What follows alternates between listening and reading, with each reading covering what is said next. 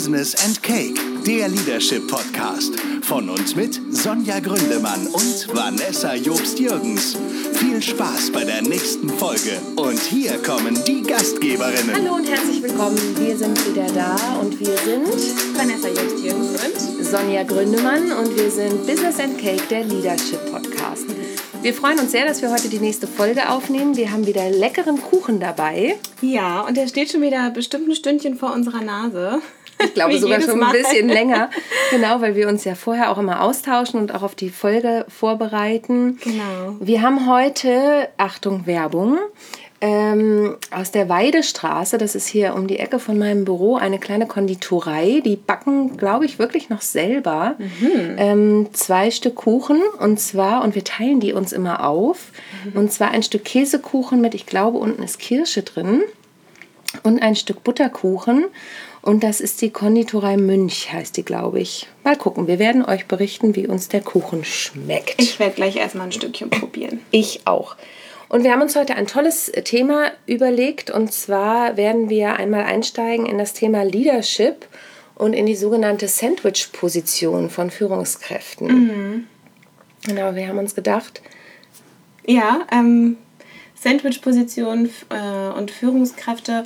Damit meinen wir Führungskräfte, die ähm, ja, in einer mittleren Führungsposition sind, also selber Führungskraft von Mitarbeitern sind, aber selber auch Führungskräfte oder eine Führungskraft haben.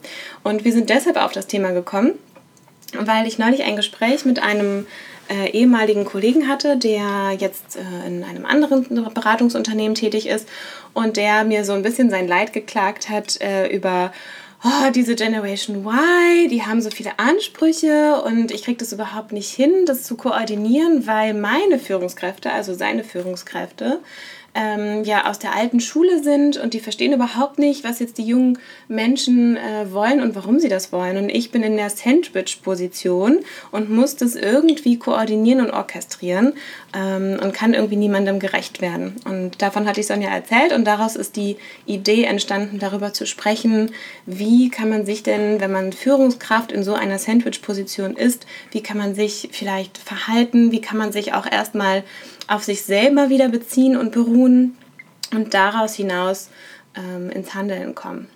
Ganz genau. Und wir sind ähm, zudem noch über dieses Thema Ja, Nein, vielleicht, nenne ich es jetzt mal, ähm, gestolpert, weil man als Führungskraft ja auch manchmal da Nein sagen muss. Ne? Und auch mh, dieses Thema hat, das wurde vielleicht versprochen, das wurde im Vorfeld ähm, avisiert.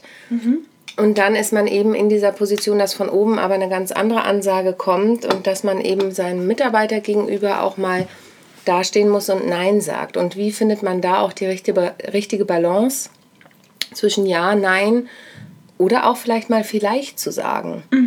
Ne?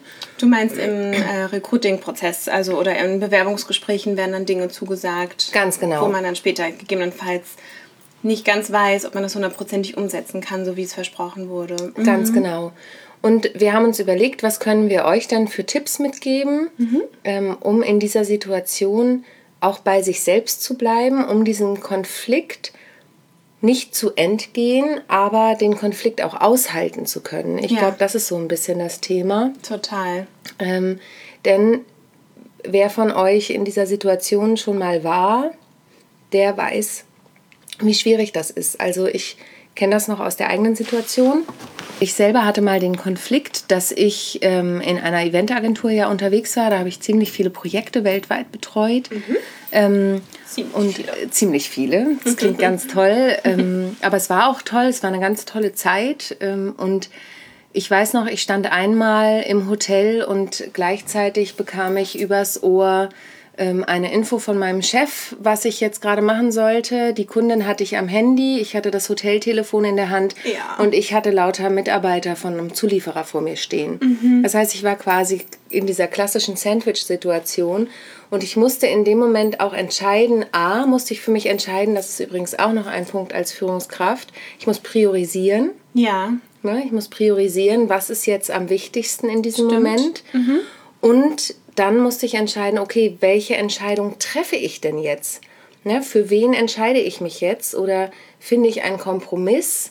Und das finde ich ist eine ganz wichtige Sache als Führungskraft für sich zu entscheiden, was passt auch zu mir in dem Moment? Wofür kann ich stehen in dem Moment? Ja, total. Und welche Konsequenz hat das dann auch für mein Arbeitsleben, für das Projekt in dem Moment und äh, für, für die Gesamtsituation im Prinzip? Und häufiger ähm, ist es für Führungskräfte ja leichter, sich, ich sag jetzt mal, gegen den Mitarbeiter zu entscheiden, weil da nicht ganz so viel Gegenwind entsteht. Weil du bist ja Führungskraft. Es ist einfach in vielen Unternehmen noch so, dass es da so ein Machtgefälle gibt. Ähm, anstatt dich gegen deine Führungskraft zu stellen, weil du dann mit dir persönlich ja auch nochmal in den Konflikt kommst. Aber äh, ich glaube, gerade häufig in so einer Situation kann es auch mal eine ganz tolle Übung sein, zu schauen, was passiert denn, wenn ich mich mal auch mal gegen meine eigene Führungskraft stelle und für meine Mitarbeiter einstehe. Also was für, was für eine Wirkung und was entsteht daraus, wenn ich das mal vertausche und auch einfach mal, um es zu machen, damit man merkt, die Welt geht nicht unter. Ganz also, genau. wenn ich etwas, wenn ich für meine Mitarbeiter einstehe und bei meiner eigenen Führungskraft etwas für diese Mitarbeiter und dann letztendlich ja auch für mich selber einfordere, was passiert dann und was passiert, wenn ich vehement da dran bleibe? Um diese Erfahrung mal zu machen und da vielleicht auch ein bisschen Selbstbewusstsein zu sammeln, wo wir wieder beim Thema sich seiner Selbstbewusstsein wären, äh, finde ich auch ganz spannend. Das Ja. Würde ich euch so als bisschen als Tipp oder als ähm, ja als probiert doch mal aus äh, mitgeben. Das wäre cool. Genau, und das kann man ja im Kleinen ausprobieren. Und äh, zu mir hat mal jemand gesagt, ähm, das kann auch ein bisschen Wachstumsschmerz bedeuten, ne? dass ich für mich einstehe und damit auch für meine Mitarbeiter zum Beispiel einstehe. Mm, Und das kann ja im ganz Kleinen anfangen. Und das soll jetzt kein Aufruf sein, dass ihr euch immer gegen eure Führungskräfte Revolution. stellt. Äh, Genau, Revolution. sondern dass ihr einfach ähm, abwägt, wann ist was, ähm, wann ist was wichtig. Und sich seiner Selbstbewusstsein ist ja eine, schöne Überleitung zu dem Thema Selbstbewusstsein. Das ist ja eins meiner Themen, mit dem ich auch viel arbeite. Nicht Selbstbewusstsein im Sinne von Chaka, sondern Selbstbewusstsein eben im Sinne sich seiner Selbstbewusstsein. Und wir haben euch eine kleine Übung mitgebracht. Ja, Die nennst du so schön die, Wertesonne. die Wertesonne. Wertesonne, weil ich das Genau. immer im Coaching äh, wie eine Sonne aufbaue. Und ähm, ihr könnt euch mal hinsetzen und euch überlegen, was sind denn eure Werte, mit denen ihr als Führungskraft agieren möchtet. Also du setzt dich hin, nimmst am besten Post-its Ja. und schreibst da auf jedes Post-it ein Wort. Das machst du einmal für dich, für deine Werte. Dann machst du das einmal für die Werte deiner Führungskraft. Vielleicht sogar noch für das Unternehmen. Vielleicht stimmt es auch mit der Führungskraft überein. Es kommt auch immer ein Stück weit an, wo gerade in Ja, dem das ist Prozess tief. genau Ja. die Firma auch steht. Und dann machst du das mit den Werten deiner Mitarbeiter. Und da kannst du sie gern auch mal dazu befragen. Genau. Ne, was ist das Kommunikation. denn? Kommunikation, da sind wir wieder. Und dann, und deswegen ist es so schön, das mit Post-its zu machen, sortiert ihr die mal. Ja. Und zwar nach Stärken. Im Sinne von, da sind wir uns einig. Ja. Das sind die Dinge, genau, das sind die Gemeinsamkeiten. Und dann kann sich da was ganz Schönes draus entwickeln. Genau, wenn ihr nämlich merkt, ähm, ach, jetzt habe ich hier irgendwie drei Reihen mit, mit Werten von verschiedenen Akteuren oder Parteien, wie auch immer man das nennen möchte. Und äh, eins von den Post-its äh, überschneidet sich, also in der Bedeutung oder auch im Wort, dann sind das meistens die Werte, die ja äh, gewisserweise auf allen Ebenen wichtig sind. Und auf diesen Ebenen, auf diesen Werten kann man dann aufbauen. Also ähm, quasi die Stärken stärken, so wie du auch gerne arbeitest, Sonja, stärkenorientiert. Ähm, schauen, welche Werte haben wir alle gemeinsam und das sind dann meistens die Werte, in denen man dann eben schnell agieren kann, in denen man sich schnell einig wird, weil es wenig Hindernisse gibt, wenig Stolpersteine äh, und es die Möglichkeit gibt, da sogenannte Quick Wins zu generieren. Also wenn zum Beispiel für alle das Thema Kommunikation wichtig ist, dann ist es ein ganz klarer Hinweis darauf, dass die Kommunikationskultur in irgendeiner Weise verbessert werden muss. Ganz genau. Und ähm, Überraschung. Wiu, wiu, wiu, wiu, wiu. Ähm, Diese Sirene. Wir brauchen, so eine, wir brauchen mal so eine Wir brauchen richtige so eine richtige Sirene. Sirene, so ja. Button oder sowas. Genau, oder wir so werden mal sowas. Ein Button wäre super. Es gibt solche Buttons. Ich werde mal so einen besorgen, auf den dann einer mitten im Gespräch einfach draufdrückt und sagt: So, jetzt bist du dran. Auch so richtig schön aus dem Kontext gerissen. Genau, absolut. Wobei ich sagen muss, es passt jetzt ein Stück weit zum Kontext. Okay. Denn ich möchte gern von dir wissen, wenn du dich als Führungskraft siehst, Vanessa, Mhm. was sind denn deine drei wichtigsten Werte, Mhm. die für dich wichtig sind? Die wichtigsten Werte, die für dich wichtig sind. Die wichtigsten Werte, die wichtig sind. Ähm, das ist total interessant, weil als Coach befasse ich mich sehr viel mit Werten und frage sehr häufig meine Coaches, was sind denn deine wichtigsten Werte? Mhm. Und ähm, ich selber denke gar nicht so häufig darüber nach.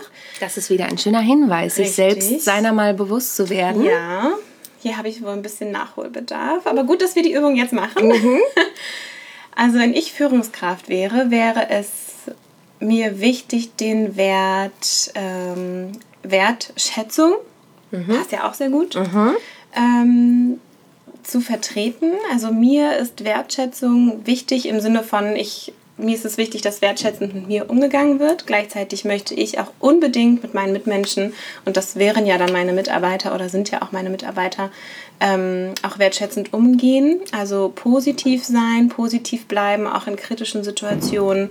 Ähm, nicht persönlich angreifen, trotzdem das Positive in dieser Person, in dem Mitarbeiter finden und äh, auch artikulieren. Das ist das Wichtige daran. Wertschätzung kann man zwar empfinden, aber man muss es auch artikulieren. Absolut. Mhm. Ähm, der zweite Wert, mh, mir ist es wichtig, dass meine Mitarbeiter verstehen, wie ich bin und dass sie mich einschätzen können und dass ich auch demnach handeln kann. Also authentisch sein in diesem Fall, Authentizität, um es mal als äh, Nomen zu benennen. Mm, Einfach weil ich nicht, auch nicht in einer Führungsrolle ständig eine Rolle spielen möchte. Ich möchte mir meiner selbst bewusst sein, was für eine Rolle möchte ich, also was für eine Führungskraft möchte ich sein. Und das möchte ich mit meiner Persönlichkeit verbinden. Ich glaube, das ist dann authentisch, Authentizität sozusagen. Und äh, der dritte Wert wäre, glaube ich, ist jetzt vielleicht ein bisschen überraschend, aber Familie. Ähm, weil Familie einfach immer vorgeht. Ich, mir ist es ganz wichtig, dass meine Mitarbeiter das auch wissen, dass ihre Familie immer vorgeht, weil ein Job ist ein Job, ja, das ist wichtig. Und es gibt manchmal auch Situationen, in denen ist ein Job ganz besonders wichtig, weil wichtige Themen anstehen. Aber in Situationen, in denen irgendetwas mit der Familie ist, irgendwas, ein Notfall oder man muss mal da sein oder man hat halt irgendwas mit der Familie, was wirklich wichtig ist, äh, dann wäre das für mich immer wichtiger. Und äh, da können, da wäre es mir wichtig, dass meine Mitarbeiter auch wissen, sie können auf mich zugehen und sagen, ich habe gerade die Situation zu Hause, jemand ist krank oder jemand braucht mich oder Kita ist ausgefallen oder was auch immer. Ähm, und das wäre, muss dann in Ordnung sein. Ich bin in, für, in, der, in der Rolle als Führungskraft bin ich nicht befugt dazu, darüber zu entscheiden, was meine Mitarbeiter tun und welche Werte sie quasi voranstellen. Das ist, glaube ich, etwas, was mir auch noch sehr wichtig ist. Also das waren dann Authentizität, Wertschätzung und Familie. Familie. Ja. Sehr schön. Ähm, vielen Dank. Und das ist auch ein Grund, das zu hinterfragen ähm, oder auch mal zu hören, was sind denn deine Werte? Weil ich glaube, viele Menschen sitzen davor und denken, ja, Werte, Werte, ja, was ist das denn eigentlich? Was ist das denn? Genau, was, was soll ich denn da aufschreiben? Ja. Aber da gibt es ja ganz viele. Also im Zweifel googelt ihr nochmal, was gibt es für Werte? Und das ist überhaupt nicht despektierlich genannt, Mhm. ge gemeint, denn wir alle waren mal in dieser Situation, es nicht zu wissen. Also Ehrlichkeit ist zum Beispiel auch ein hoher Wert oder ähm, kommunikativ zu sein, glaube ich, ist, kann man auch dazu zählen. Spaß kann auch ein Wert sein. Spaß kann Wert sein, Freude, genau. Und du hast eben noch was ganz Schönes gesagt mit der Rolle. Ich hatte letzte Woche gerade ein Seminar in Berlin für einen Kunden von mir und ähm, da haben wir auch an dem Rollenthema gearbeitet. Und dann sagte eine Teilnehmerin, ja, aber ich will ja gar keine Rolle spielen. Und ich glaube, Rolle spielen und Rolle zu leben, das sind nochmal zwei Sachen. Und uns geht es eher darum, diese Rolle auch zu leben und auszufüllen. Und es hat ja auch was mit der Rollenarbeit im Schauspiel zu tun. Wenn wir im Schauspiel eine Rolle erarbeiten, dann geht das wirklich so weit, dass wir uns überlegen, wo ist die Person geboren, wann ist sie geboren, wie viele, ähm, wie viele Geschwister hat sie und so weiter. Und welche Werte hat diese Figur und Ja. welche Werte lebt sie? Ja, und manchmal ist das durch den Text schon vorgegeben. So wie in der Firma es ja gewisse Werte gibt, die im Idealfall vorgegeben sind. Aber es geht eben darüber hinaus. Ja. Und das hat dann viel mit mir als Person auch zu tun. Wie viel Total. kann ich da reingeben? Und du hast das Thema Authentizität genannt im Zusammenhang mit der Rolle. Und das ist eben ganz wichtig. Bleibt bei euch selbst. Und jetzt sage ich etwas, was vielleicht auch als sehr hart empfunden werden kann. Aber wenn eure Werte nicht mit dem in dem Unternehmen übereinstimmen, dann habt ihr immer eine Wahl. Das ist ja, Ja. auch so ein Credo von mir. Ja. Klar, der Arbeitsmarkt und so weiter, aber wenn es euch nicht gut geht in diesem Unternehmen, dann müsst ihr gehen Ja. und euch was anderes suchen, was besser zu euch passt. Ja. Denn auf die Dauer macht das nicht glücklich. Nicht euch, nicht eure Mitarbeiter, nicht das Unternehmen. Ja, wenn es einfach nicht zusammenpasst. Ich glaube, man kann eine Zeit lang. Das und ich glaube, das aushalten? hat jeder von uns schon mal gemacht. Äh, eine Zeit lang Dinge aushalten, runterspielen, sagen, ach na komm, das passt schon irgendwie. Aber nach einer gewissen Zeit wird es immer wieder hochploppen und man wird sich fragen, was mache ich hier eigentlich? Also da steckt auch ein bisschen das Thema Sinnhaftigkeit hinter. Ne? Wenn ich Genau. die Werte ähm, in dem Unternehmen nicht sehe, die ich selber wichtig finde, ähm, dann verliert das Ganze an Sinnhaftigkeit. Und wenn man keine Sinnhaftigkeit in seiner Arbeit sieht, dann ist man nicht motiviert, man ist weniger committed, ähm, bis hin zu innerer Vertragskündigung sozusagen. Und dann Genau. ist eh schon Hopfen und Malz verloren. Und da gibt es auch äh, Zahlen, die habe ich leider gerade nicht im Kopf. Die können wir nochmal in die Shownotes schreiben, die total interessant sind, wie viele Leute eigentlich innerlich schon gekündigt haben in Das ist Unternehmen. erschreckend, Das ne? ist sehr erschreckend, wie hoch diese Zahl ist. Ähm, das suche ich nochmal raus. Ja, ähm, weil das wirklich erschreckend ist und da sich selber seiner bewusst zu sein und zu sagen, Mensch, möchte ich eigentlich die nächsten 30 Jahre so weiterarbeiten und weiterleben Ja, oder ja. 20, je nachdem wie alt du bist. Ne? Und wir haben einfach alle noch ein langes Arbeitsleben vor uns. ja, richtig. Eine letzte Sache würde ich gerne noch anfügen ähm, zum Thema Kommunikation. Und zwar haben wir ja auch eingangs gesagt, transparente Kommunikation äh, zwischen Führungskräften und Mitarbeitern und Unternehmen und Führungskräften oder erste Ebene, zweite Ebene und so weiter. Und trotzdem ist es mir immer wichtig, dass eine Führungskraft auch die Aufgabe hat, ähm, zu filtern. Also im Sinne von, gebe ich was ungefiltert weiter. Also ich habe das im eigenen erfahren daran, dass ich in einem großen Projekt war und mein in Anführungsstrichen Chef rief mich irgendwann an und sagte, ja, das und das ist als, steht als Behauptung im Raum. Ja. Wie siehst du das denn? Und er hätte aber die Möglichkeit gehabt, sich selber über diese Behauptung informieren zu können Okay. und hat das nicht getan, sondern hat mich quasi sofort konfrontiert mit dieser Behauptung. Und das klärte sich dann alles auf und das war auch alles ähm, eher peinlich, sage ich jetzt mal, Okay. äh, für das Unternehmen eher mh, als für mich. Aber ich saß erstmal an einem Freitagnachmittag wie der Ochs vorm Scheunentor und hatte diese Behauptung übergestülpt bekommen. Okay. Und das fand ich aus Sicht eines Mitarbeiters, ich war zwar freiberuflich, aber ja, habe da sehr in diesem Team gearbeitet, fand ich sehr unglücklich. Und habe mir vorgenommen, wenn ich eine Führungskraft bin, dass ich, egal wie das ist, das versuche, zwar natürlich authentisch und mit meinen Werten rüberzubringen, aber mich auch erstmal selber informiere, ähm, bevor ich da irgendwelche Vorwürfe oder irgendwelche Behauptungen in den Raum stelle. Ja, und mh, vielleicht auch einfach fragen. Also ich, dieser Ja. Fehler wird ja so Genau. super häufig gemacht. Entschuldigung, meine Erkältung ist noch da, wie man unschwer hören kann. Äh, gute Besserung. Danke. ähm, dass man häufig, und das ist im privaten als auch im Business-Kontext, dass man häufig Behauptungen aufstellt oder man, man, äh, man stellt eine Aussage in den Raum, anstatt einfach erstmal zu fragen.